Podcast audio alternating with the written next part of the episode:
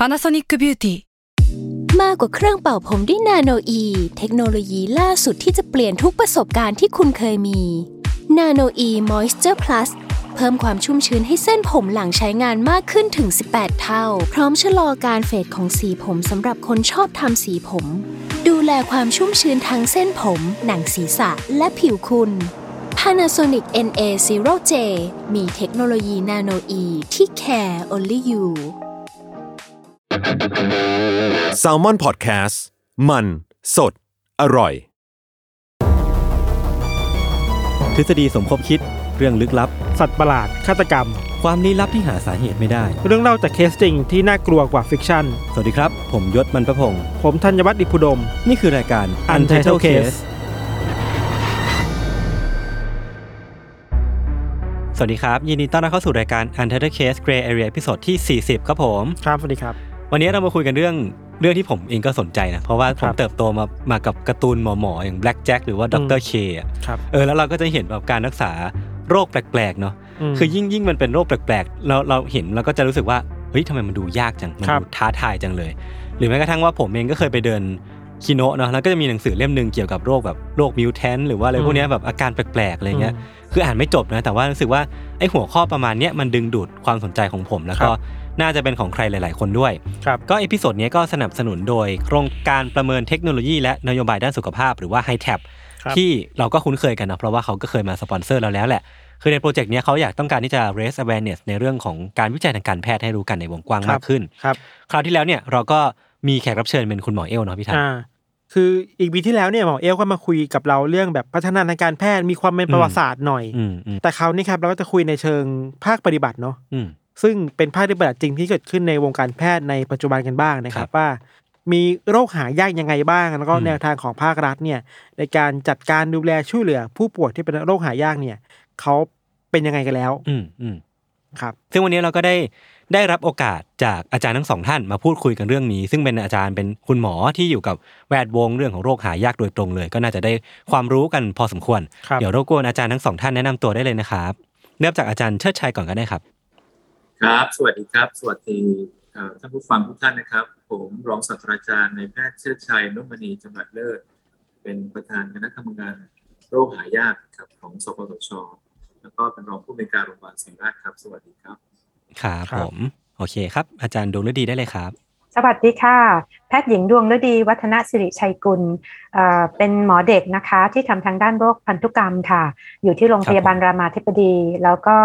เอ่อเป็นหนึ่งในคณะทำงาน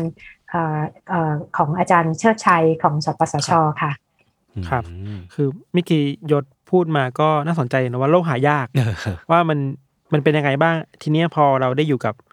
ผู้เชี่ยวชาญทั้งสองคนแล้วเนะคครัรับบ ก็อยากจะทราบอะครับว่าจริง ๆ แล้วเราสามารถหานิยามได้ไหมครับ ว่าอืมคำว่าโรคหายากเนี่ยมันคืออะไรแล้วก็แต่ละโรคนี่มันมีลักษณะร่วมกันยังไงบ้างครับครับ เดี๋ยวยังไงตอนตอบก็สามารถแชร์แชร์กันได้เลยนะครับทั้งอืมอาจารย์ทั้งสองท่านช่วยช่วยๆกันครับตอบได้เลยนะครับค่ะได้ค่ะ ขออนุญาตตอบก่อนนะคะเอ่อภาษาอังกฤษนะคะเขาใช้คำว่า rare disease อ่านะคะ คนไทยเราเนี่ยก็บางคนก็เรียกว่าโรคหายากเนาะบางคนก็อาจครับจะบอกว่าโรคนานๆพบที บางคนก็บอกว่าโรคพบน้อยก็แล้วแต่จะครับแล้วแต่จะเรียกนะคะ แต่ว่าถ้าเราเรียกสั้น ๆ เราก็เรียกเขาว่าโรคหายากเนาะเอ่อทั่วโลกเนี่ยมันมีความคล้ายกันอยู่อย่างหนึ่งอะค่ะคือว่าแต่ละโรคเนี่ยมันเจอไม่บ่อย พอเจอไม่บ่อยแล้ว ชื่อเนี่ยมันไม่คุ้นหู อธิบายให้ใครฟังยังไม่รู้เลยเอาอย่างเช่นบอกว่าเป็นครับโรคกรด MMA ข้างในเลือด เป็นโรคปอมเปย์โรคครับโกเช่เอ้าหลายคนงง ไม่รู้ว่ามันคืออะไรนะ ผมคะเองก็งงครับ ไม่ใช่ไม่เคยได้ยินทีมาก่นี้อนเลยเออดังนั้นคำว่าโรคหายากอะค่ะมันเลยเป็นกลุ่มเป็นกลุ่มของโรคเนาะอืมมีตั้งเจ็ดแปดพันโรคนะคะครับแต่ว่าไอ้โรคแต่ละย่อยๆ อันเนี้ย บางโรคเนี่ย เป็นไม่กี่ร้อยคน บางโรคเป็นไม่กี่แสนคนทั่วโลกอะไรอย่างเงี้ยค่ะอืมเพราะฉะนั้นด้วยความที่เขาเอ่อแต่ละโรคเขาเจอน้อยเนี่ย แล้วหมอทั่วไปไม่คุ้น พอไม่คุ้นเนี่ย บางทีเขามีอาการอยู่นานมาก นะมีค่าเฉลี่ยนะบางทีเจ็ดแปดปีอะป่วยอยู่อะโอ้กว่าจะวินิจฉัยได้ เพราะว่าอ่าด้วยความที่เขาพบน้อยหมอทั่วไปเลยไม่ได้นึกถึง จนกระทั่งครับไปเจอผู้เชี่ยวชาญเนาะจึงวินิจฉัยอืมได้ เพราะฉะนั้นปัญหาที่เขาประสบก็คือว่า ความ suffer นะความที่แบบว่าป่วยอยู่เรื้อรังจนไม่ไม่ไม่รู้ว่าเป็นอะไร แล้วในระหว่างที่ป่วยกว่าจะได้รับการวินิจฉัยเนี่ย มันก็สามารถทำให้เกิดความพิการถาวรเกิดขึ้นได้ครับ ใช่ไหมคะทีนี้พอเป็นโรคซึ่งเป็นแบบนี้เนี่ย ถามว่าเออถ้าอย่างนั้นก็เขาเป็นน้อยคนนี่ ปล่อยเขาไปเถอะมันไม่ใช่ครับสิคะเพราะว่าจำนวนโรคอะมันเยอะ พอนับรวมๆกันหมดแล้วเนี่ยคนที่ประสบปัญหาหรือว่าชีวิตลำบากด้วยโรคหายากเนี่ยทั่วโลกเลยมีเยอะ เพราะฉะนั้นอืมปัจจุบันเนี้ยองค์การอนามัยโลกหรือ UN นะคะก็เลยเริ่มกลับมาให้ความสนใจ เพราะเห็นว่ามันเป็นปัญหาของสาธารณสุขจริง ๆนะคะครับ เอ่อเมื่อกี้บอกไปว่าเขาเผชิญปัญหาแบบเดียวกันเนอะคือ นานเหลือเกินกว่าจะมีคนวินิจฉัยเขาได้อืมดังนั้นมันก็เลยมีภาวะแทรกซ้อนไปยาวไกล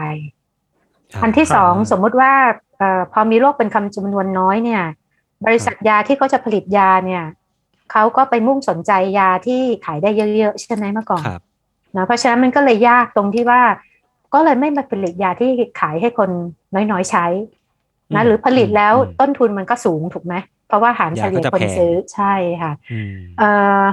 ต่อมาเนี่ยก็มีหลายประเทศเลยเห็นว่าถ้าไม่สนับสนุนให้บริษัทยาพัฒนายาเนี่ย คนเหล่านี้ก็ตายสถานเดียวอะ่ะ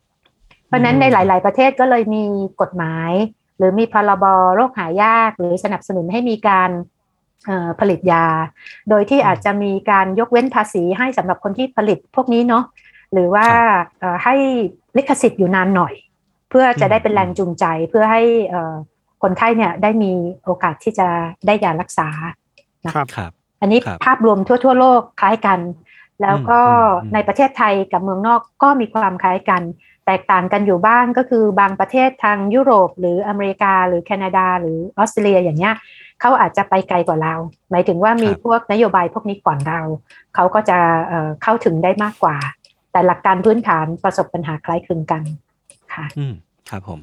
ในมุมของอาจารย์เชิดชัย ความหมายของโรคหายากอะครับ มันคล้ายคลึงกับอาจารย์ดวงฤดีไหมหรือว่ามันมีแง่มุมต่างๆ ที่ที่น่าจะอธิบายได้ครอบคลุมมากขึ้น ครับก็ขออนุญาตเสริมที่อาจารย์ดวงฤดีพูดนะครับว่าอย่างที่อาจารย์ดวงฤดีได้กล่าว เรื่องของข้อจำกัดของโรคหายากผมอาจจะให้ข้อมูลอีกมุมหนึ่งเพิ่มเติมก็คือว่า โรคหายากเนี่ยส่วนใหญ่เป็นโรคทางพันธุกรรม ครับ โรคที่แตกต่างจากโรคทั่ว ๆ ไป ผมจะให้คำความหมายกันกับความอีกมุมหนึ่งก็คือ by chance หรือ by choice by chance แปลว่าอันนี้ครับ โรคหายากเป็นโรคทางพันธุกรรม มันเกิดจากโอกาส probability ฉันไม่ได้ทำอะไร ฉันเกิดมา ฉันอาจจะโชคไม่ดีที่มีโรคนี้แต่โรคทั่วไปอะส่วนใหญ่เป็น by choice แปลว่า ฉันเลือกได้ที่จะไม่เป็นโรคนี้ เช่นอืมผมไม่สูบบุหรี่ ผมก็ไม่เป็นโรคถุงลมโป่งพอง ผมไม่ดื่มเหล้าผมก็ไม่เป็นโรคตับแข็ง ผมไม่ครับกินเค็ม ผมไม่กินหวาน ผมก็มีโอกาสเป็นเบาหวานเป็นความดันน้อยลง แปลว่าผมพอควบคุมได้ ว่าฉันจะเป็นโรคนี้หรือไม่เป็นโรคนี้ มันเป็นอืมอืมอ่าที่เรียกว่าฉันเลือกได้ ฉันเลือกที่จะปรับพฤติกรรมได้ แต่ในขณะที่โรคหายากเนี่ย เขาเลือกไม่ได้ เขาเกิดมาด้วยความโชคร้ายที่เป็นโรคนี้นะครับ แล้วเมื่อเป็นอย่างนี้เนี่ย กลุ่มเนี้ยจะเป็นกลุ่มที่ด้อยโอกาส ด้อยโอกาสอะไร ด้อยโอกาสที่จะเข้าถึงให้อยู่ในชุดสิทธิประโยชน์ ทั้งทั้งที่เขาไม่ได้ทำอะไรที่เป็นพฤติกรรมไม่เหมาะสมเลย ครับอืมและด้วยเป้าหมายของเออสปสช ในเรื่องของการเข้าถึงอย่างเท่าเทียมเนี่ย จึงยกประเด็นเรื่องเนี้ยว่า เอ๊ะก ลุ่มโรคหายากเนี่ยนะครับ เป็นกลุ่มที่เขาเกิดมาเอ่อเรียกว่าโอกาสโชคไม่ดีหรือเรียกว่าโชคร้ายก็ได้ที่เป็นโรคนี้ แล้วเขาก็เข้าถึงโอกาสได้น้อยด้วยเนี่ย เราต้องมีกระบวนการที่แยกออกมาต่างหากที่จะทำอย่างไร ให้กลุ่มเนี้ยได้รับการรักษาและเข้าถึงการรักษาอย่างเท่าเทียมครับจึงทำให้ครับเอ่อจะมีกระบวนการที่ทั่วโลกนะครับ เพื่อที่จะดูแลกลุ่มนี้โดยเฉพาะ และในนิยามของทางเอ่อ คณะกรรมการโรคหายากได้กำหนดนะครับ ก็คือโรคที่เป็นน้อยกว่าหนึ่งหมื่นคนในประเทศไทย ก็เราก็จะระบุว่านี่คือโรคหายากครับหรือ rare disease แต่ถ้าน้อยกว่าหนึ่งพันคน เราจะเรียกว่า ultra rare rare ก็คือยิ่งน้อยมากๆเนาะกลุ่มนี้แหละก็จะเป็นกลุ่มที่เราจะพยายามหารูปแบบที่จะทำอย่างไร ให้กลุ่มนี้ได้เข้าถึงการรักษา นะครับครับหนึ่งอยู่ในชุดสิทธิประโยชน์ทำยังไงให้เขาเข้าถึงเข้าถึงยาได้ มียาได้ให้การรักษาเหมือนที่ท่านอาจารย์ดวงฤดีได้กล่าวไว้นะครับ ในเชิงนโยบายครับ คุณหมอเชิดชัย พอโรคหายากแล้วมันมีทั้งโรคหายากเป็นพิเศษด้วยนะครับ นโยบายในการจัดการเรื่องพวกนี้ครับมันดูท้าทายกว่าโรคทั่วไปยังไงบ้างครับ ครับ คือโรคหายากเนี่ย เดี๋ยวตรงนี้เดี๋ยวอาจารย์ดวงฤดีคงจะเสริมได้นะครับว่าครับส่วนใหญ่แล้วอะหนึ่ง ต้องอาศัยผู้เชี่ยวชาญในระดับโรงพยาบาลที่มีศักยภาพสูงมากๆอย่างเช่นโรงเรียนแพทย์นะครับ ต้องอาการผู้เชี่ยวชาญไม่จะเป็นเฉพาะหมออย่างเดียวนะครับมองหมายถึงเทคนิคการแพทย์การตรวจที่ซับซ้อน พยาบาลต้องมีความเชี่ยวชาญ ว่าจะดูแลผู้ป่วยนี้อย่างไร เพราะฉะนั้นครับหนึ่งการเข้าถึงก็ยาก แล้วก็เทสต่างๆ ก็จะมีราคาแพงมาก ยาก็จะมีราคาแพงมากนะครับ ซึ่งพวกนี้แหละครับ ทำให้เข้าถึงยากด้วย แล้วก็มีสถานพยาบาลเนี่ยที่จะให้การรักษาเนี่ยไม่เยอะนะครับจึงอย่างเป็นอย่างที่อาจารย์ดวงฤดีพูดกว่าจะวินิจฉัยได้ใช้เวลา 3 ปี 6 ปีต่างๆเหล่านี้นะครับนั่นแหละคือข้อจำกัด ซึ่งอืมทางกรรมการโรคหายากจึงจะต้องปรับรูปแบบการให้บริการที่แตกต่างออกไปจากโรคทั่วไปนะครับ ก็คือจะต้องสร้างระบบว่าระบบการส่งต่อจะต้องเป็นยังไง จะไม่ใช่เป็นแบบระบบเดิมๆ ต้องไปโรงพยาบาลชุมชนก่อน ไปโรงพยาบาลจังหวัด จากจังหวัดค่อยมาโรงพยาบาลศูนย์ จากโรงพยาบาลศูนย์ค่อยมาโรงเรียนแพทย์ ถ้าเป็นอย่างนั้นเนี่ย คนไข้ก็คงจะลำบาก เราก็จึงถึงพัฒนาระบบเรียกว่าเป็นระบบ referral system ที่จากโรงพยาบาลชุมชน หรือจากโรงพยาบาลอะไรก็ได้ ส่งตรงมาที่โรงพยาบาลโรงเรียนแพทย์ได้เลย หรือศูนย์พยาบาลที่ดูแลคนไข้เหล่านี้ได้ ครับเป็นแบบเรียกว่า fast track มีสายตรงนะครับ แล้วก็ปรับเรื่องระบบ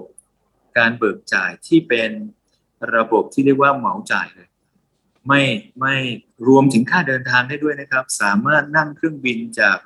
อ่าอืมหาดใหญ่มาศรีราชรามาจุฬาได้เลย เบิกได้อยู่ในอืมแพ็กเกจนี้ด้วยนะครับ เพราะว่าครับก็ยังเป็นค่าใช้จ่ายเหมือนกัน ถ้าคนไข้เดินทางมาไม่ถึง มีค่าใช้จ่ายพวกนี้ ก็ไม่ได้รับการรักษาอยู่ดีนี่ก็เป็นระบบแพ็กเกจแล้วก็ระบบที่จะทำอย่างไรให้ทางออยสามารถที่จะหายาต่างๆ รวมถึงนมรวมถึงสารอาหารที่ต้องใช้ในการรักษาเนี่ยให้เข้าถึงได้ง่ายแล้วก็เพียงพอซึ่งตรงนี้เป็นปัญหามาก ซึ่งตรงนี้ท่านอาจารย์ดวงอาจจะให้ข้อมูลได้ว่าปัญหาเดิมๆเนี่ยการเข้าถึงยาพวกนี้มันเป็นยังไงบ้างนะครับ ผมคิดว่าตรงนี้อาจารย์ดวงจะเป็นผู้เชี่ยวชาญเนี่ยจะจะให้ข้อมูลตรงนี้ได้เพิ่มครับได้ครับครับ งั้นงั้นผมขอถามเพิ่มขอแทรกอีกนิดนึงคือ อยากทราบว่าก่อนหน้าที่จะรู้วินิจฉัยรู้ว่าอันเนี้ยน่าจะเป็นเข้าข่ายโรคหายากแล้ว คือมันมีมีเช็คลิสต์ไหมครับว่าการตรวจพบอย่างนี้อาการอย่างนี้ที่มันพออาจจะอธิบายไม่ได้ เราถึงจะติ๊กว่าคนไข้คนนี้น่าจะเข้าข่ายอาการโรคหายากแล้ว แล้วก็ fast track ไปอย่างที่อาจารย์ว่ามันมีมันมีอะไรบ้างครับที่ที่ควรจะต้องเช็คก่อน หรือว่ามีสัญญาณอะไรบ้างมีสัญญาณอะไรบ้างที่บ่งบอกว่าอาการนี้น่าจะเป็นโรคหายากแล้ว ด้วยความที่โรคหายากมันมีหลายพันนะคะน้อง ดังนั้นครับผมเนี่ย checklist เลยครอบคลุมไม่หมดทั้งหมด แต่อืมแต่เราทำ checklist สำหรับโรคหายากที่มักจะมีอาการฉุกเฉินอ่าอันนี้เรามีเราก็จะมีรายการ checklist อยู่ประมาณ15นะโอ้อาการเนาะเช่นว่าเอ่อโคม่าโดยที่ป่วยแป๊บเดียวป่วยนิดเดียวอืมมันไม่น่าจะหนักนะ แต่ทำไมโคม่าอืมแล้วอืม หรือมีน้ำตาลในเลือดต่ำด้วยโดยที่ไม่มีสาเหตุเนาะหรือว่าเอ่อมีภาวะเป็นกรดในเลือดอย่างรุนแรงอะไรอย่างเงี้ยค่ะมหรือออฮึในคนเดียวกันเอ่อมีทั้งชัก มีทั้งตัวเหลือง มีทั้งตับอืมวาย มีทั้งหัวใจโต เราจะมีเช็คลิสต์พวกเนี้ยเพื่อให้เอ่อโรคหายากแบบที่ฉุกเฉินฉับพลันนะคะเอ่อได้รับการเอ่อสงสัยเร็วขึ้น แล้วเขาก็จะสามารถเอ่อยก โทรศัพท์เนี่ยฮอตไลน์เนี่ยปรึกษากับศูนย์โรคหายากที่ทางสอืมสปสชเนี่ยได้ได้เซตขึ้นให้นะคะครับแล้วก็อือฮึวิธีนี้ก็จะทำให้คนไข้ซึ่งเอ่อเป็นโรคหายากกลุ่มที่มีภาวะฉุกเฉินเนี่ยค่ะ ไม่ต้องถูกส่งตัวไปตามขั้นตอน ซึ่งมันจะทำให้เสียเวลาเรียกว่าโอกาสทองหรือเวลาทองในการรักษานะคะอืมแล้วก็ครับเอ่อการขึ้นเครื่องบินอย่างที่ท่านอาจารย์เชิดบอกเนี่ยก็คือ กรณีที่เขา มีความจำเป็นแบบเนี้ยค่ะ เพราะไม่งั้นบางทีเราจะมีเด็กเนาะถ้าจะต้องนั่งครับรถมาจากทางใต้เนี่ย14ชั่วโมงอะค่ะเพราะอืมมันมันก็อันตรายมากนะคะ ไม่ไม่ใช่ทุกคนจะแบบขึ้นเครื่องบินมาหรอกนะคะโรคหายากครับเฉพาะในรายอืมที่ฉุกเฉินและจำเป็นนะคะอือฮึค่ะอือฮึซึ่งมันก็จะพอมี indicator บางอย่างใช่บอกว่าค่ะคนไข้รายเนี้ยน่าจะต้องได้รับการ เคลื่อนใช่ค่ะเคลื่อนย้ายอย่างเร่งด่วนมากๆ ตอนเลยนี้เราก็มีเอ่อเช็คลิสต์ของอาการของโรคหายากครับที่แบบเร่งด่วนนะนะคะ ที่จะเป็นฮะตัวช่วยให้แพทย์ที่อยู่เอ่อในพื้นที่อะค่ะนะสามารถครับที่จะเอ่อดูตามตรงนั้นได้นะคะ แล้วก็มีความร่วมมือกับแพทย์ผู้เชี่ยวชาญ ทางราชวิทยาลัย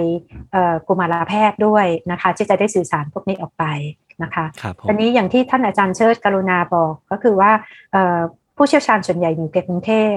แล้วแลบครับพวกนี้เนี่ยมันก็เป็นแลบที่ไม่ใช่ออโตเมตด้วยนะ การแปลผลอืมต้องอาศัยความล้ำลึกอะ่ะ เพราะฉะนั้นครับจะทำยังไงเนาะที่ผู้เชี่ยวชาญมีน้อยแต่เรากระจายให้ถึงเขาเนี่ยเร็วขึ้นทั่วประเทศ เพราะฉะนั้นเอ่อระบบต่างๆ ที่ทางสปสชเซตหรือพวกเราพยายามกันทำก็คือว่าเอ่อไม่ใช่เฉพาะคนไข้ที่มาถึงกรุงเทพเท่านั้นที่ได้รับการดูแล แต่ทำไงครับให้คนไข้ได้รับการดูแลทั่วประเทศโดยเร็ว ด้วยวิธีใดวิธีหนึ่งค่ะครับผมผมมองว่ามันเป็นเรื่องของความท้าทายนะคืออืมคือเราคุยมาความธีมหลักของเรื่องนี้มันคือความท้าทายเลยแหละผมว่า คือด้วยความที่โรคหายากมันเป็นมีคนเป็นน้อย แล้วอาจารย์หรือว่าเครื่องไม้เครื่องมือหรือว่าวิทยาการต่างๆ นานาก็ต้องก็ต้องพัฒนาต่อไปเรื่อยๆผมคิดว่ามันเป็นเต็มไปด้วยความท้าทายเต็มไปหมดเลยฮะแต่อยากอยากทราบ อยากคุยก่อนผมว่ามันมีความท้าทายทั้งในแง่ของคนไข้เอง ที่ต้องค่ะแบบเผชิญกับโรคนี้เองกับ ทั้งทางคุณหมอเอง ทั้งทีมนโยบายเองด้วย แต่ว่าอยากอยากถามเจาะไปในชุมในมุมของคนไข้ก่อนนะครับในในมุมของความรู้สึกของความเป็นคนที่ป่วยเป็นโรคหายากอะครับ คือเขามีอารมณ์ความรู้สึกหรือว่าเขาเขามีความซับซ้อนหรือว่ามันมันเกิดอะไรขึ้นในหัวเขาบ้างตอนที่เขาต้องเผชิญหน้ากับโรคนี้อืมคือผมอะลองจินตนาการดูมันเหมือนว่า เราอยู่ในห้องมืดๆเนาะแล้วเราก็กำลังต่อสู้กับตัวอะไรก็ไม่รู้ที่เราไม่ไม่รู้จักมันด้วยซ้ำมันน่าจะยากลำบากกว่าโรคทั่วไป ในในฐานะที่อาจารย์ดวงฤดีทำหน้าที่เป็นคุณหมอในในเรื่องของโรคหายากโดยเฉพาะเนี่ยอาจารย์พอจะพูดคุยกับคนไข้และมีประสบการณ์ที่จะสามารถพอแชร์ได้ไหมครับ โอ้เออเขาเวลาที่เขาเป็นแล้วเขาไม่รู้เป็นอะไรเขาไม่รู้จะครับเล่าอะไรกับใครอืมม หรือต่อให้เขาบอกว่าเขาเป็นโรคชื่อโกเช่ ไปเล่าให้ใครฟังก็เป็นโรคอะไรนะ แล้วก็ฟังอ่าแล้วก็ไม่รู้เรื่อง มันจึงยากมากนะคะอืเมื่อไหร่ก็ตาม ที่เขาเกิดได้รับไม่ได้รับการวินิจฉัยเขาก็อยู่ในความมืดอย่างที่คุณยศบอกจริง ๆ ครับ พอได้รับการวินิจฉัยเสร็จก็มืดอีก แล้วจะไปทางไหนต่อออืมจะไปหาทางรักษาที่ไหน มีแต่คนครับบอกไม่มีวิธีรักษาสมมุตินะคะ ถ้าเขายังไม่เจอผู้เชี่ยวชาญ ชีวิตมันมืดแปดด้านครับไปไปต่อไม่ถูกเอ่อสมมุติเกิดบังเอิญโชคดี มาเจอผู้เชี่ยวชาญแล้วหาวิธีทางวินิจฉัยให้ได้และเขาก็เห็นแสงสว่างเพิ่ม ครับ ขณะเดียวกันถ้าแพทย์ได้แนะนำให้เขารู้จักกับคนที่เป็นโรคนี้อีกคนหนึ่งอ่าเขาบอกว่าไงรู้ไหมคะ ครับ คุยกันสิบนาทีเหมือนรู้จักกันมาสิบปีอืมอืม เพราะไม่เคยคุยกับใครรู้เรื่อง ไม่เคยแชร์ความรู้สึกเดียวกัน คือเราคิดว่าเราเป็นหมอเรานะเราเข้าใจความรู้สึกของเขา เราเข้าใจอาการที่เขา suffer แต่จริง ๆ มันไม่เหมือนกัน คนไข้กับคนไข้คุยกันเองเนี่ยมันมันแชร์ความรู้สึกร่วมมาก ๆ เพราะฉะนั้นสิ่งสำคัญอีกอันหนึ่งที่เราช่วยก็คือว่าทำให้เกิด network ของคนไข้ การที่เขา support ซึ่งกันและกันนี่มันช่วยได้เยอะมากเลยนะคะ ครับ ค่ะ อืมอืมน่าสนใจมากครับทีครับทีทีนี้พอมันเป็นเชิงนโยบายครับว่า อันนี้อาจจะฝากคุณหมอเชิดชัยนะครับว่าครับอยากรู้ว่าพอมันเป็นเชิงนโยบายที่ โอเคแหละ เรานิยามยากแล้วเราเราหา ผู้ป่วยเองจะไม่รู้ว่ามันยากยังไงครับอืมเราอยากรู้ว่าที่ผ่านมามันมีการเปลี่ยนแปลงในเชิงนโยบายอย่างไงบ้างไหมครับ ว่าจากเราเริ่มเริ่มเข้าใจมันเริ่มรับมือกับมันได้มากขึ้น มันมีนโยบายที่เปลี่ยนแปลงไปในช่วงเวลาที่ผ่านมาอย่างไรบ้างครับ คุณหมอเชิดชัยครับ ครับ ก็อย่างที่ที่อาจารย์ดวงฤดีได้กล่าวนะครับว่าผู้ป่วยกลุ่มนี้เนี่ย เป็นกลุ่มที่ต้องเรียนว่าเป็นทุกข์มากเนาะครับไม่ใช่ทุกข์เฉพาะผู้ป่วย แล้วก็ทุกข์ถึงพ่อแม่ด้วยนะครับ แล้วที่สำคัญก็คือมีผลกระทบกับเศรษฐกิจของครัวเรือนอย่างมากนะครับ เช่น บางครอบครัวเนี่ย อาจจะต้องมีคุณแม่หรือคุณพ่อต้องลาออกจากงาน เพื่อมาดูแลลูกนะครับ ซึ่งมันมีผลกระทบทางเศรษฐกิจมากเลยเพ ราะฉะนั้นในระบบเราเนี่ยอันที่หนึ่งเราก็มีกำหนดนิยามให้ชัดเจน ว่ากลุ่มไหนล่ะ ที่จะต้องได้รับการดูแลเป็นลักษณะของโรคหายากทีนี้มันจะต่างกันก็คือว่าระบบเดิมเนี่ย การที่จะอยู่ในชุดสิทธิประโยชน์นะครับ เราต้องมีการประเมินว่าโรคโรคนี้มีการรักษาอะไร วิธีการรักษาไหนที่มีความคุ้มค่านะครับ เพราะว่าเราต้องยอมรับว่าเราไม่สามารถมีเงิน ที่จะรักษาฟรีทุกโรคได้นะครับเพราะมันจะเป็นภาระงบประมาณอย่างมาก แล้วอาจจะทำให้กองทุนเนี่ยล่มสลายได้ เพราะฉะนั้นก็จะต้องเลือกว่าการรักษาวิธีไหนโรคไหนล่ะ ที่มีความคุ้มค่า ครับพอเป็นเช่นนั้นนี่นะครับ เรามีกฎอันหนึ่งก็คือหนึ่งแสนหกหมื่นบาท ต่อการเพิ่มชีวิตอายุไข อย่างปีภาวะสุขภาพหนึ่งปี ถือว่าความคุ้มค่า และบวกกับเหตุผลอื่นๆ ไม่ว่าจะเป็นเรื่องมีระบบการให้บริการที่ชัดเจน แล้วก็ไม่เป็นภาระทำให้ครอบครัวล้มละลายทางการเป็นโรคนะครับเพราะฉะนั้นบางโรคแม้ไม่คุ้ม แต่อาจจะส่งผลกระทบกับการล้มล้มละลายทางเศรษฐกิจครัวเรือนเนี่ยเราก็อาจจะพิจารณาให้อยู่ในชุดสิทธิประโยชน์ได้ครับทีนี้พอเป็นโรคหายากเนี่ย โดยส่วนใหญ่แล้ว ประเมินยังไงก็ไม่คุ้ม เพราะว่าทุกอย่างค่อนข้างแพงมากนะครับ เพราะฉะนั้นถ้าเรายังใช้กฎของความคุ้มค่าตรงเนี้ยมอาจจะไม่ไม่เหมาะสม เราจึงครับเปลี่ยนรูปแบบการพิจารณา โดยดูเรื่องของ budget impact หรือผลกระทบกับงบประมาณ เป็นหลัก และบวกถึงระบบบริการที่สามารถให้บริการได้จริงนะครับ แล้วก็โรคเนี้ยการรักษาเนี่ยไม่มีทางเลือกอื่นนะครับ และการรักษาเนี่ยเพิ่มอายุขัยอย่างชัดเจนนะครับเพิ่มคุณภาพชีวิตอย่างชัดเจน พวกนี้นะครับที่เราจะมาใช้ประกอบพิจารณานะครับจึงทำให้มีรูปแบบการพิจารณาที่แตกต่างจากโรคทั่ว ๆ ไปนะครับแล้วข้อดีของโรคหายากอย่างหนึ่งก็คือ แม้รักษาแต่ละรายดูเหมือนแพง แต่คนเป็นแค่ห้าสิบคนทั้งประเทศ ภาระงบประมาณมันก็ไม่ได้เยอะมากนะครับครับยกตัวอย่างง่าย ๆ ถ้าหนึ่งปีเนี่ยต้องใช้เงินในการรักษาหนึ่งล้านบาทนะครับ แต่ทั้งทั้งปีมีคนไข้ห้าสิบคน ภาระงบประมาณก็คือห้าสิบล้านบาทต่อปี ซึ่งจริงๆ ถ้าดูถึงภาระงบประมาณมันอาจจะดูไม่เยอะใช่ไหมครับ เพราะฉะนั้นเนี่ยสิ่งที่เปลี่ยนไปก็คือเราปรับหลักเกณฑ์ในการที่จะ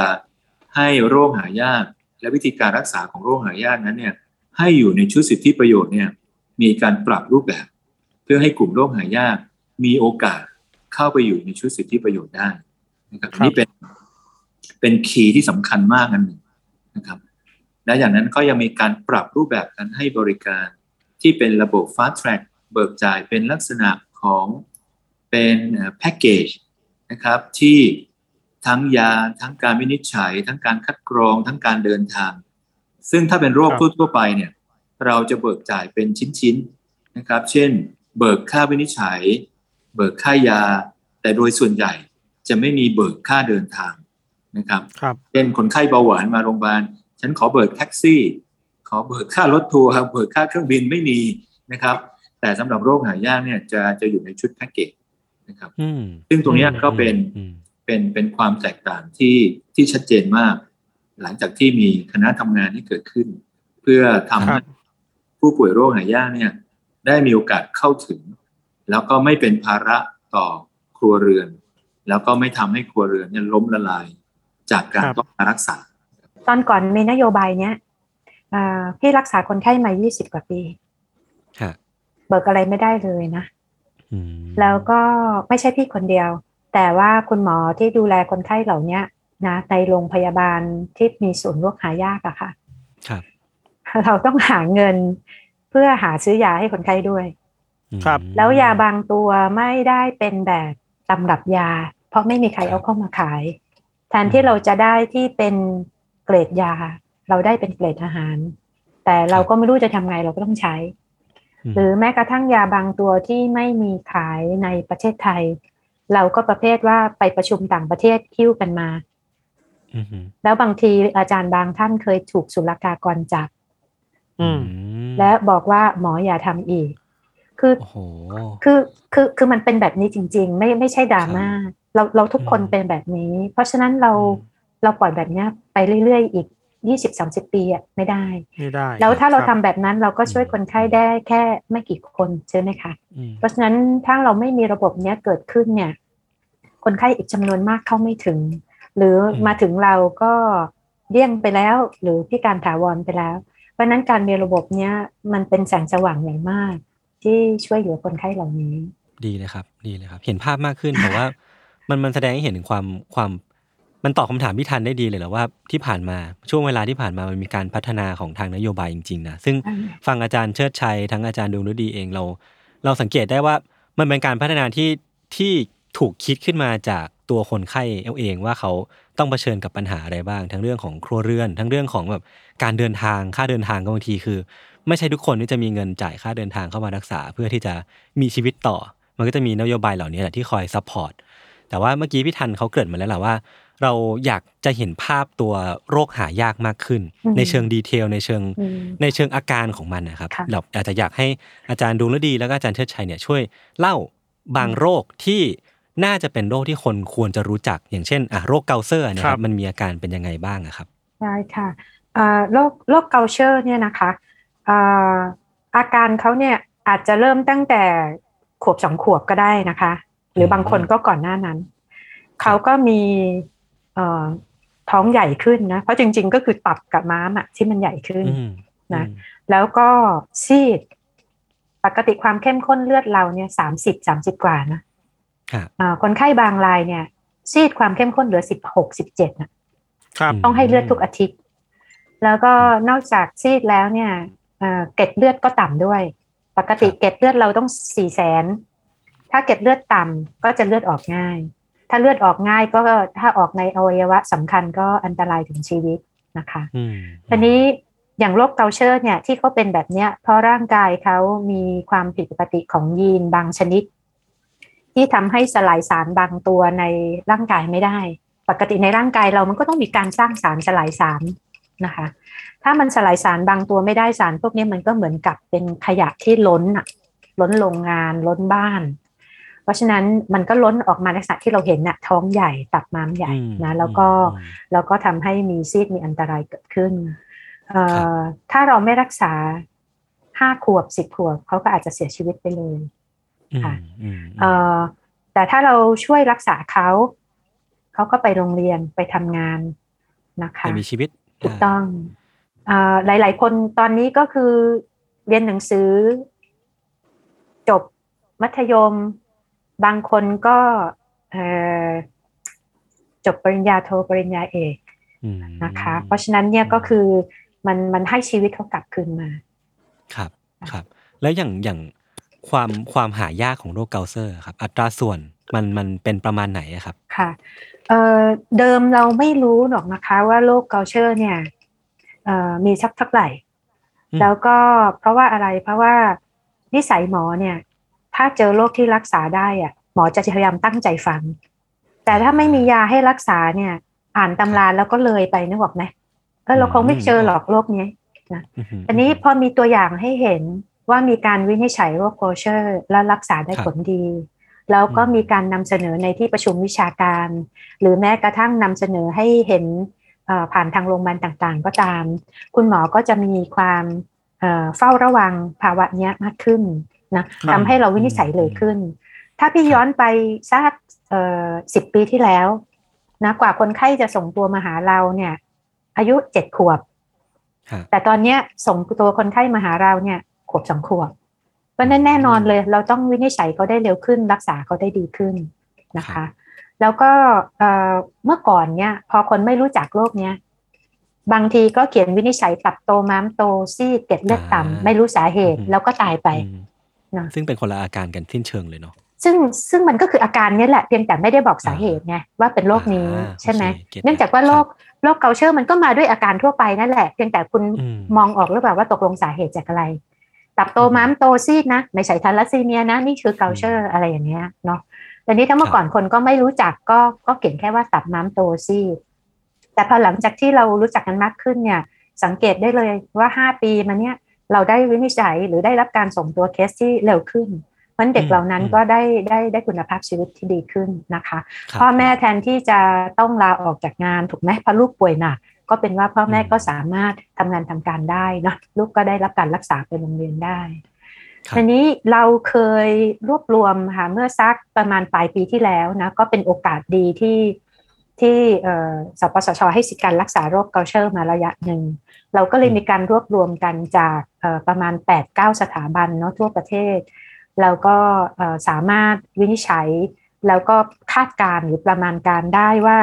เราเจอคนไข้โรคโกเช่เนี่ยประมาณสักหนึ่งในแสนห้าในประเทศไทยนะค่ะครับประมาณหนึ่งในซึ่งแสนห้ามันถือว่าเป็นอัตราส่วนที่เยอะไหมครับในฐานะอะถ้าถ้าเทียบกับโรคหายากด้วยกันหนึ่งต่อแสนห้าเนี่ย ถือเป็นเป็นโรคหายากธรรมดาหรือว่าเป็นโรคหายากมากๆอะครับโรคหายากเอ่อโรคหายากปานกลางถึงหายากมาก อ่าอ่า ค่ะโอเคถ้าถ้าพวกก็จะเรือนหมื่นนะอืมพวกเรือนหมื่นแล้วก็เป็นอ่าหายากธรรมดาเนาะอันนี้ถ้าเป็นครับแสนก็อาจจะหายากปานกลางถึงยากมากๆ พวกยากครับมากๆกว่านี้มีหลายแสน อ่าค่ะนึกออกแล้วค่ะงั้นอาจารย์เชิดชัยมีอะไรเสริมในเรื่องในส่วนของโรคเกาเชอร์ไหมครับ ครับตรงนี้ในในในตัวโรคก็ผมคิดว่าอาจารย์ดวงยิดี ซึ่งเป็นผู้เชี่ยวชาญก็ได้อธิบายได้ได้ได้ค่อนข้างชัดแต่ว่าคีย์ของทุกโรคนะครับ ก็คือวินิจฉัยเร็ว รักษาเร็ว เขาก็จะกลับมามีชีวิตเหมือนคนปกติอืมไม่เป็นครัภาบระของสังคมผมว่าอืมโรคส่วนใหญ่อืมโรคหายากนี่แหละก็คือคีย์ก็คือรู้เร็วรักษาเร็ว แล้วก็ครับเขาก็จะไม่พิการแล้วก็เขาก็จะเป็นคนปกติ สร้างครับเอ่อ productivity ให้กับสังคม และไม่เป็นภาระของสังคมด้วย ครับครับอืมแล้วในเชิงนโยบายนี่มีทางทางออกหรือส่วนช่วย ผู้ป่วยได้ยังไงบ้างไหมครับ คุณหมอเชิดชัยครับ คืออย่างอย่างอย่างกรณีของกอเชอร์เนี่ยแล้วก็โรคอื่นๆนะครับ ก็คือเราจะทำยังไงให้มันอยู่ในเลือกเลือกโรคหายาก ไม่ใช่ว่าโรคหายากทุกโรครักษาได้นะครับ ต้องต้องอ่าครับมีครับมีหลายโรคที่รักษาได้ เราจึงต้องเลือกโรคหายากที่หนึ่งมีการรักษาที่มีประสิทธิภาพนะครับ แล้วก็มีการวินิจฉัยได้ แล้วก็ไม่มีช้อยอื่นนะครับ หมายความว่ายาเนี่ยเป็นยาที่ไม่มีทางเลือกอื่นเลยแล้วมันทำบให้ป่วยเนี่ยมีชีวิตยืนยาวได้เนี่ยกลุ่มเนี้ยก็จะต้องถูกพยายาม identify ให้เร็วที่สุด แล้วก็ให้อยู่ในชุดสิทธิประโยชน์ให้เร็วที่สุด แล้วก็ประเมินดูว่ามันไม่เป็นภาระต่องบประมาณจนกระทั่งเรารับไม่ไหวนะครับ ซึ่งตรงนี้แหละเป็นเป็นสิ่งที่ที่สำคัญที่สุดเพื่อให้ผู้ป่วยได้รับการ วินิจฉัยได้เร็ว รักษาได้เร็ว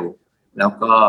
สามารถมีชีวิตเหมือนคนปกติ เหมือนที่อาจารย์ดวงได้ดีได้กล่าวก็คือจบปริญญาโทปริญญาเอกได้เลยนะครับ ซึ่งจริงๆเอ่อคนเหล่านี้เป็นคนที่มีคุณภาพถ้าเราเริ่มรักษานั้นระบบก็ต้องมาช่วยให้เขาให้เกิด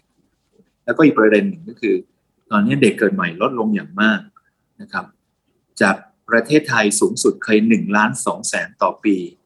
ตอนนี้ลองเดาสิครับเหลือกี่คนต่อปีครับ อืม สักเก้าแสนเหลือห้าแสนกว่า โอ้โห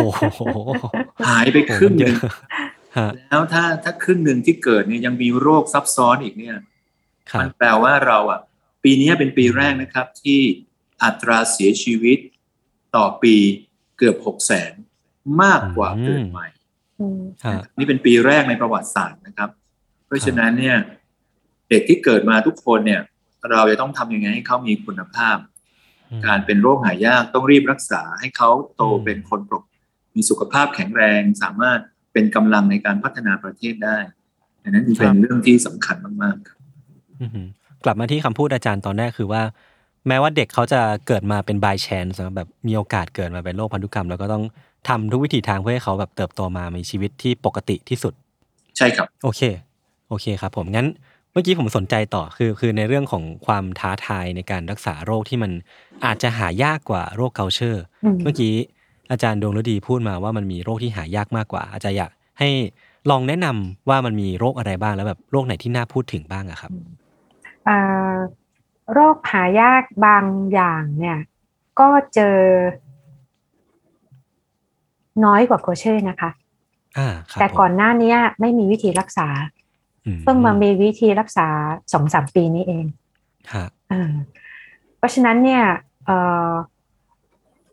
การรักษาที่ท้าทายเนื่องจากเป็นพันธุกรรมนะโรคบางโรคเนี่ยเอ่ออย่างอย่างโรคโกเช่เนี่ยเขาสร้างสารบางตัวไม่ได้ เราก็ให้เข้าไป แต่โรคบางโรคเนี่ยแก้ไขด้วยวิธีนี้ไม่ได้อืมมอาจจะต้องแก้ไขด้วยการเอ่อปรับแต่งยีนครับอ่าอืม หรือที่เราเรียกได้ยินว่าจีนเทอราปีครับนะอืมจีนเทอราปีเนี่ยอ่าไม่ใช่ความฝัน แต่เป็นครับความจริงครับเนาะเอ่อมีคนไข้อยู่รายหนึ่งที่เขาที่เราดูแลเขาเนาะเอ่อเขาเป็นโรคที่สมองเนี่ย สร้างสารสื่อประสาทไม่ได้อะ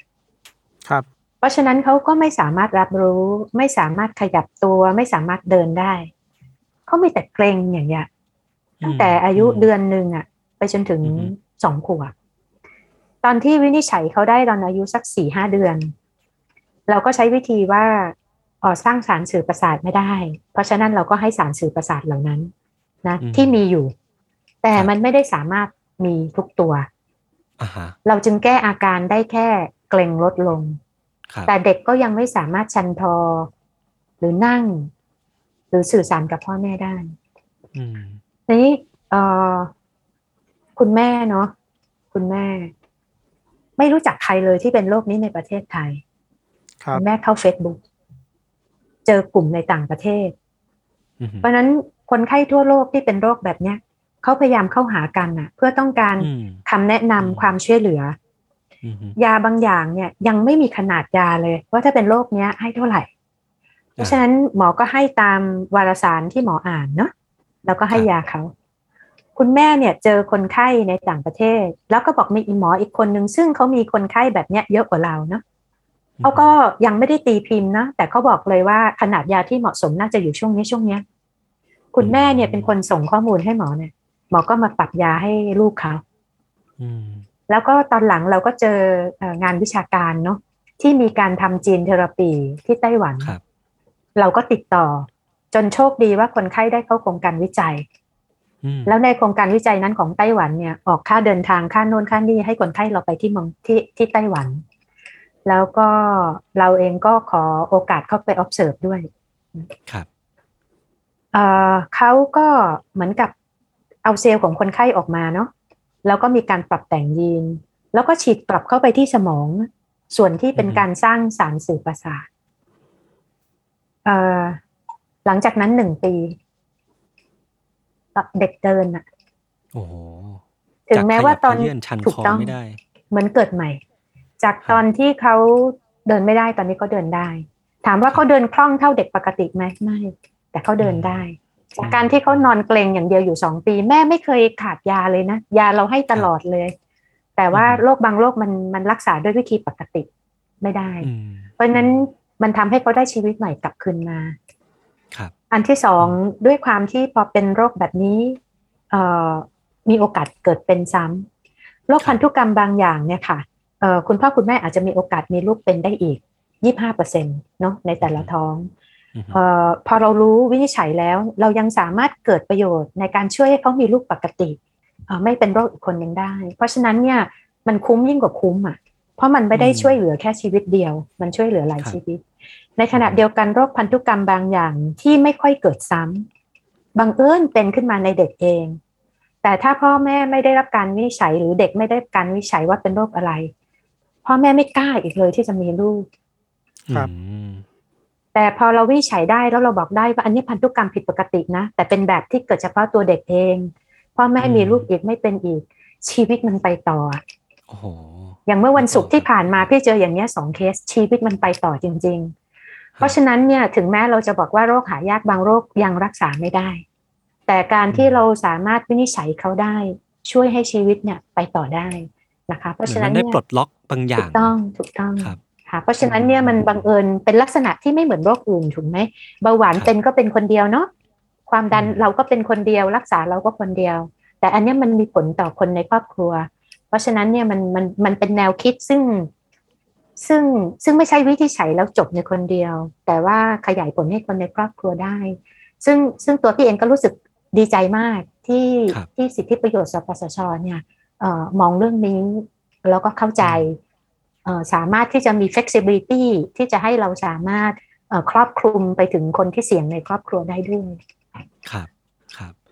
โอเค เมื่อกี้เราเราเห็นภาพมากขึ้นว่าว่าแบบ พอคำว่าโรคหายากผมอืมคิดว่ามันไม่ได้อยู่กับที่ มันมีโรคใหม่ ๆ แล้วมันก็ใช่ต้องมีการใช่ใช่รักษาใหม่ ๆ เข้ามาอยู่เรื่อย ๆ ซึ่งตรงเนี้ยผมว่ามีความท้าทายทั้งในในแง่ของคุณหมอดวงฤดีเองที่เป็นคนรักษา แล้วก็อาจารย์หมอเชิดชัยที่ต้องมีนโยบายยังไงก็ตามที่แบบพยายามที่จะพัฒนาบุคลากร หรือว่าพยายามนำเข้าทรัพยากรต่างๆนานาเพื่อเพื่อรักษาโรคหายากให้มัน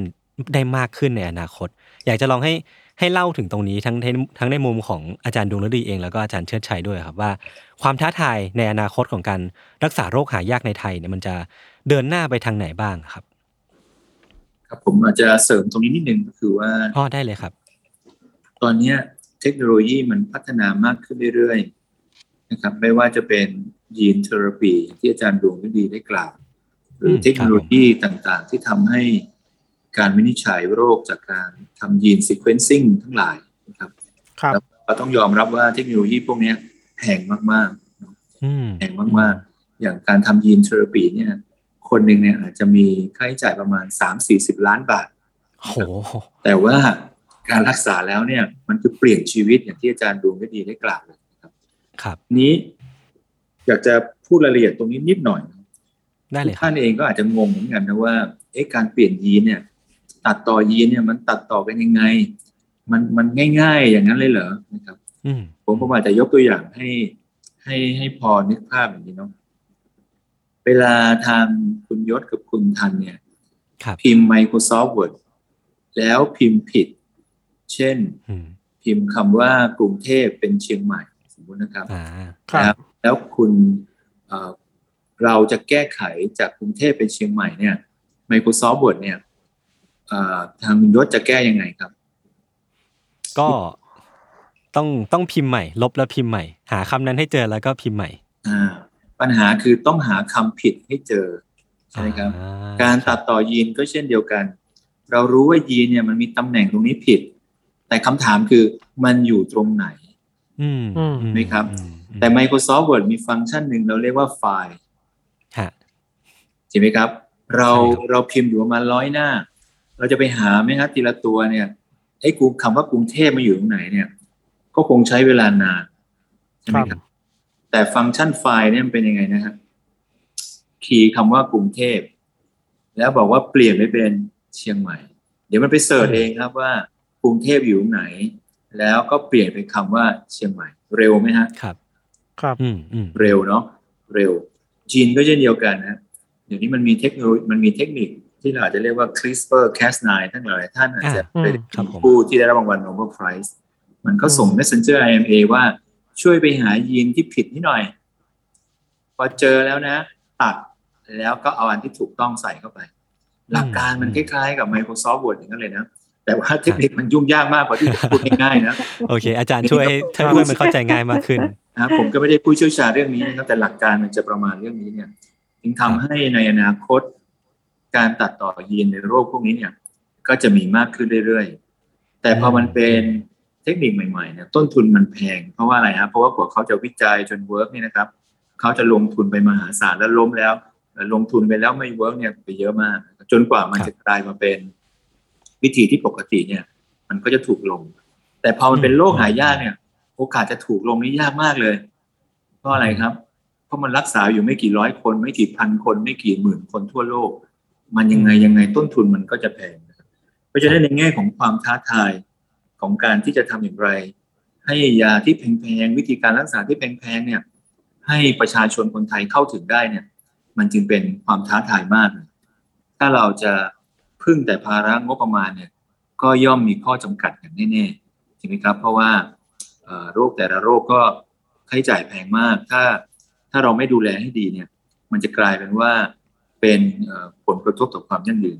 ตอนนี้เราก็เลยพยายามมองหาครับว่าเอ๊ะมีวิธีการไหนนะที่เราจะทำให้เราใช้งบประมาณอย่างอย่างจำกัดเนี่ย แต่ว่าผู้ป่วยเนี่ยเข้าถึงได้มากขึ้น มันมีครับหลายวิธีที่ใช้ในการต่างประเทศที่เราเรียกว่า manage entry agreement ก็คือครับเป็นการแชร์ความเสี่ยงระหว่างบริษัท ยาที่ผลิตกับกับหน่วยงานงบประมาณของประเทศ ยกตัวอย่างเช่น เกิดมีการรักษาบางอย่างที่ใช้เงินประมาณสองล้านบาทสองล้านบาทผู้ป่วยหนึ่งราย ถ้ามันไม่อยู่ในชุดสิทธิประโยชน์ แล้วมีคนไข้ในประเทศไทยแค่ห้ารายที่จ่ายเงินได้กับ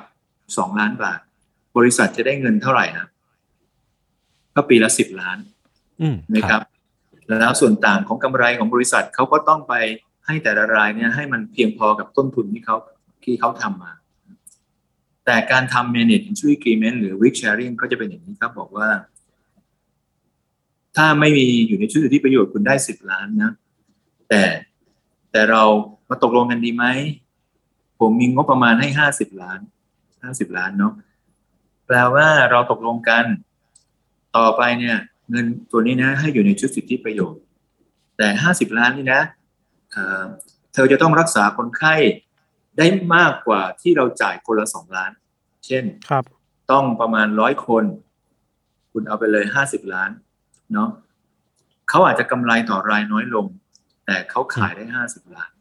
แต่ว่าที่บอกว่าร้อยคนเนี่ยอาจจะไม่ใช่ร้อยคนก็ได้เนาะแต่จะไม่ใช่แค่ห้าคน แต่ไม่ใช่ยี่สิบคน ก็อาจจะต้องมาพูดคุยกัน นั่นหมายความว่าท้ายที่สุด เราอาจจะแคปเจอร์ตรงเรียกว่า ตรงต้นทุนหรือหรือหรือก็ประมาณ แต่ทำให้ผู้ป่วยยังคงได้รับยาฟรี แล้วก็เข้าถึงได้มากขึ้นนะครับ ตรงนี้เราสามารถที่จะเป็นรูปแบบหนึ่งที่เราจะพูดคุยได้หรืออีกแบบหนึ่งที่เราเรียกว่าเป็น performance agreement ก็คือว่า ให้การรักษาไปเลยนะครับ ถ้าคนไข้คนไหนตอบสนองกับยาของคุณนะในเวลาที่เรา กำหนดเช่นสามเดือนหกเดือน ต่อจากนี้ตลอดชีวิตเนี่ย เดี๋ยวรัฐบาลจะจ่ายให้สปสชจะจ่ายให้ แต่ถ้าคนไข้ไม่เวิร์กนะ บริษัทรับผิดชอบไปซึ่งมันก็จะทำให้เกิดมานั่งคุยกันทำให้งบประมาณที่จำกัดเนี่ย รักษาผู้ป่วยได้มากขึ้น บริษัทเองได้ประโยชน์จากอะไร พอขายได้มากขึ้น ก็ได้โดยรวมกำไรมากขึ้น แต่กำไรต่อรายเนี่ยอาจจะไม่ได้มาก แต่โดยรวมแล้วทุกคนก็ได้ได้ประโยชน์ นะครับอันนี้ก็เป็นหลักการหนึ่งซึ่งเรากำลังศึกษานะครับ เพื่อที่ทำศึกษาร่วมกับบริษัททั้งหลายในแต่ละโรคว่ามีรูปแบบไหนหลักที่ได้ประโยชน์ ซึ่งจริงมันก็ทำในหลายประเทศแล้วล่ะ แต่เราอาจจะต้องมานั่งมานั่งศึกษา กับอีกรูปแบบหนึ่งก็คือ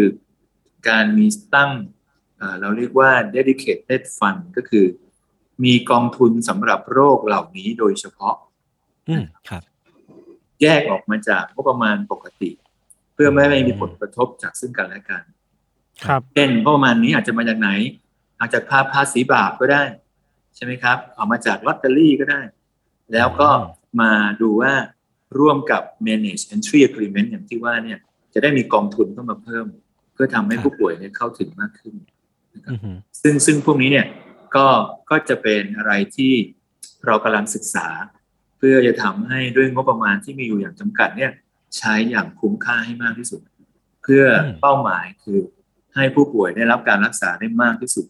แล้วก็ไม่เป็นความเสี่ยงต่อระบบประกันสุขภาพของประเทศในระยะยาวครับผม โอเคครับผม งั้นเดี๋ยวผมขอคำถามสุดท้ายแล้วกันนะครับ ว่าจริงอยากทราบว่าจุดมุ่งหมายสุดท้ายของบุคลากรที่ทำงานในแวดวงของโรคหายากครับ ทั้งทั้งในเชิงของแบบอารักษาเองด้วย หรือว่าในในมุมของคนที่กำหนดนโยบายเนี่ยจุดมุ่งหมายสูงสุดของของการ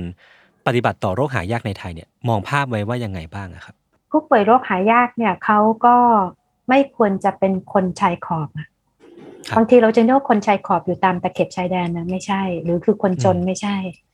เอ่อแต่ด้วยความที่โรคมันยาก ถ้าเขายงวันที่อยู่ในกรุงเทพก็ถือว่าเป็นชายขอบแล้ว คือเข้าไม่ถึง ไม่รู้ว่าจะ เข้าไปจุดไหนถึงจะได้การวิจัยได้ทำยังไงให้คนไข้เหล่านี้ได้รับการวินิจฉัยที่มีระบบรองรับ ไม่ได้เป็นโชคว่ามาเจอใครนะคะเราเราทำให้ตรงนี้มีซิสเต็มที่ดี ดังนั้นเนี่ยถ้าเราทำความเข้าใจกับสังคมมากขึ้น ซึ่งหลาย ๆ ประเทศก็กำลังทำแบบนี้ รวมทั้ง ถามว่าเอ๊ะแล้วสังคมมีส่วนช่วยเหรออ๋อแน่นอนเลยค่ะ เพราะว่างบประมาณต่างๆ จะมาใช้เนี่ย คนในสังคมก็ต้องย่อมรับรู้นะขณะเดียวกันโรคหายากไม่ได้ไกลตัว เพราะว่ามีจำนวนคนเป็นโรคหายากโรคใดโรคหนึ่งเนี่ยเยอะเอ่อมันมีการศึกษาในยุโรปเนาะประมาณ 5%ของประชากรอะป่วยด้วยโรคหายากโรคใดโรคหอืนึ่งมครับอืมค่ะอันนี้บางโรคอาจจะแล้วแล้วถามว่าโรคใดโรคหนึ่งเนี่ยมียารักษาครบทุกโรคไหมไม่ทุกโรคนะคะ แต่อย่างน้อยถ้าเขารู้ว่าเป็นโรคอะไรเนี่ยเขาจะได้รักษาเนี่ยเอ่อตรงจุดอืมหรือบางกรณีไม่ต้องไปตรวจอะไรที่เจ็บตัวฮะค่ะวนอยู่แปดปีกว่าจะรู้ว่าเป็นอะไร อันที่สองถ้ามันเป็นโรคที่จะเกิดซ้ำเขาก็ได้รับคำแนะนำค่ะ เพราะฉะนั้นคิดว่าการที่เราจะทำให้เอ่อผู้ป่วยที่เป็น rare disease ไม่ว่าตอนนี้เขาจะรู้ตัวว่าเป็นหรือไม่เป็นก็ตามเนี่ย มีโอกาสเข้าถึงระบบบริการ ที่เอื้ออมแล้วก็ช่วยให้เขารู้ คือมันไม่เหมือนโรคที่บอกว่าเออฉันใจสั่นแล้วเดินไปหาหมอ ฉันบอกเออทำไมไม่มีหมอหัวใจนะ คือโรคหายากมันไม่ได้ง่ายแบบนั้น มันไม่ได้แบบซับซ้อนมันไม่ได้ง่ายแบบที่คนไข้จะไปบอกว่าเออฉันเป็นโรคหายากคุณต้องวินิจฉัยฉันคนไข้ไม่รู้ครับนะเพราะว่าอืมมันมาด้วยหน้าตาที่เหมือนเหมือนโรคอื่น อยู่ที่ว่าเป็นความท้าทายที่เราจะต้องเซตอย่างไรให้ผู้ป่วยเข้าถึงอันเนี้ยง่ายขึ้นเอ่อครับอย่าง 24 โรคหายากเนี่ยเรามี checklist แล้วเนาะมันทำให้ง่ายแล้วแล้วก็โรคหายากอื่นๆแหละที่เราจะต้องช่วยกันทำให้มันเอ่อมันเข้าถึงคนไข้ได้จริงเอ่อเทคโนโลยีที่มันมีขึ้นแล้วบางอย่างที่เป็นเทคโนโลยีที่ถูกลงในการตรวจยีนอย่างเงี้ยเนาะมันก็จะได้ทำให้คนไข้เข้าถึง ไม่ใช่เรื่องไกลตัวเลยนะคะครับแล้วก็โอเคเอ่อสรุปก็คือทำยังไงให้ ให้สิ่งที่มันมีอยู่น่ะเอ่อออื มมันถึงคนไข้อะ คือ คือตอนนี้อ่าพี่มองเหมือนกับว่า มันมีกระจกกั้นอยู่นะอืมฝั่งหนึ่งเนี่ย มันมีข้าวมีอะไรเยอะแยะเลยอะมาผู้เชี่ยวชาญเห็นแล้วพร้อมที่จะยื่นให้ แต่เป็นกระจกทางเดียวอะอ๋อเราเขาเราเห็นอืมอีกฝั่งหนึ่งว่าคนอดอยากเต็มเลยไม่มีอะไรกินฮะเขาไม่เห็นหรอกว่าเรามีข้าว แล้วเราก็อ่าไปหาเขาไม่ได้ด้วยเพราะมันมีกระจกกั้นเราอยู่ครับเราเห็นเขาแต่เขาไม่เห็นเราอืม แล้วกระจกนี้ก็เปิดไม่ได้ทำยังไงที่เราจะ break barrier นี้ให้เกิดขึ้น อืมอืมคืออืมคือเขาไม่เห็นเราเขาก็เรียกร้องไม่ได้ถูกไหม เพราะมันยากเกินกว่านึกออกที่เขาจะเรียกร้อง เพราะฉะนั้นทำยังไงให้กระจกเนี้ย ไม่ใช่ทางเดียวทำไงให้ประตูนี้มันเปิดครับผม โอเคครับ อาจารย์เชิดชัยมีมุมมองเกี่ยวกับเรื่องนโยบายในอนาคต หรือว่าจุดมุ่งหมายที่อาจารย์มองภาพเอาไว้เป็นยังไงบ้างอะครับ ครับ จริงๆจากเอ่อ ประสงค์เป้าประสงค์หรือว่าวิชั่นของเอ่อกองทุนเนี่ยก็คือ leave no one behind อืมคือเราครับจะไม่ทิ้งใครไว้ข้างหลัง หรือให้ใครล้มละลายจากการรักษาโรคนะครับครับซึ่งตรงนี้แหละผมคิดว่าเป็นเป็นเป้าหมายสูงสุด แต่เพียงแต่ว่าอย่างที่อาจารย์ดวงฤดีได้กล่าวก็ไม่ได้แปลว่าโรคหายากทุกโรคเนี่ยรักษาได้หมด นั้นก็เราก็ต้องเริ่มจากโรคที่ มีการรักษาแล้วทำยังไงให้เขาเข้าถึง แล้วก็ไม่ล้มละลายจากการรักษา กับประเด็นที่สองเนี่ยมันก็ต้องพูดถึง sustainability ของอืมครับกองทุนก็คือความยั่งยืน เพราะฉะนั้นเนี่ยเราก็ต้องใช้งบประมาณอย่างมีประสิทธิภาพ แล้วก็ศึกษาวิธีการที่จะทำยังไงให้เราใช้งบประมาณเนี่ยคุ้มค่าที่สุดกับกลุ่มโรคที่เอ่อให้ให้บริการแล้วเนี่ย ให้อยู่ในชุดสิทธิประโยชน์แล้วเขามีคุณภาพชีวิตที่ดี ซึ่งตรงเนี้ยเป็นเป็นความท้าทาย แล้วก็เป็นสิ่งที่เรา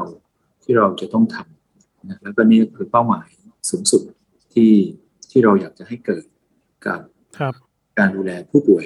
โรคหายากนะครับคืออ่าคือถ้าจะเสริมอีกนิดเดียวเนี่ยก็คือเรื่องว่าในภารกิจอันหนึ่งของคณะทำงานโรคหายากอันหนึ่งก็คือ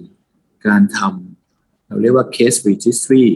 หรือคือครับทะเบียนการลงทะเบียนข้อมูลของผู้ป่วยโรคหายากนะครับ ที่เก็บข้อมูลจากทั่วประเทศ ตั้งแต่ข้อมูลเรื่องเริ่มการวินิจฉัย การรักษาผลลัพธ์ของการรักษาค่าใช้จ่ายทั้งหมดที่เกิดขึ้นนะครับ เพื่อเป็น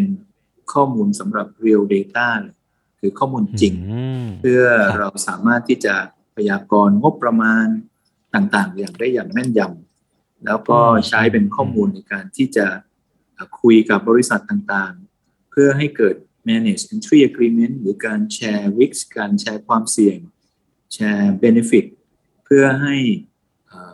ผู้ป่วยเนี่ยได้เข้าถึงการรักษาได้มากขึ้นนะครับเพราะว่าถ้าข้อมูลเหล่านี้มันชัดเนี่ย ผมเชื่อว่าการตัดสินใจของทุกๆฝ่ายเนี่ยมันก็จะรวดเร็วมากขึ้นนะครับ แล้วก็ทำให้เรา มีงานวิจัย มีความรู้มากขึ้น จากข้อมูลที่เราเก็บ เพราะว่าถ้าต่างคนต่างเก็บเนี่ยด้วยคนไข้ที่น้อยอยู่แล้วเนี่ยมันก็จะมีมีข้อมูลที่น่าเชื่อถือน้อย แล้วก็ในอนาคตเนี่ยเราอาจจะเป็นศูนย์ในการดูแลผู้ป่วยโรคหายากของระดับภูมิภาคได้นะครับ แล้วส่วนหนึ่งก็จะเป็นเป็นผู้นำแล้วก็เป็นอะไรที่เอ่อช่วยเหลือนอกจากคนไข้ในประเทศไทยแล้วยังเป็น ในในภูมิภาคอาเซียนด้วยอืมโอเค ได้เลยครับงั้นก็ประมาณนี้นะครับ โอเค งั้นยังไงวันนี้ขอบคุณอาจารย์ทั้งสองท่านมากเลยนะครับขอบคุณมากค่ะ ขอบคุณครับ ประมาณนี้นะครับ ติดตามรายการของเราทั้งสองคนได้ทุกช่องทางของ Summer Podcast เช่นเคย วันนี้พวกผมสะสี่คนลาไปก่อน สวัสดีครับ สวัสดีครับ ขอบคุณค่ะ สวัสดีค่ะ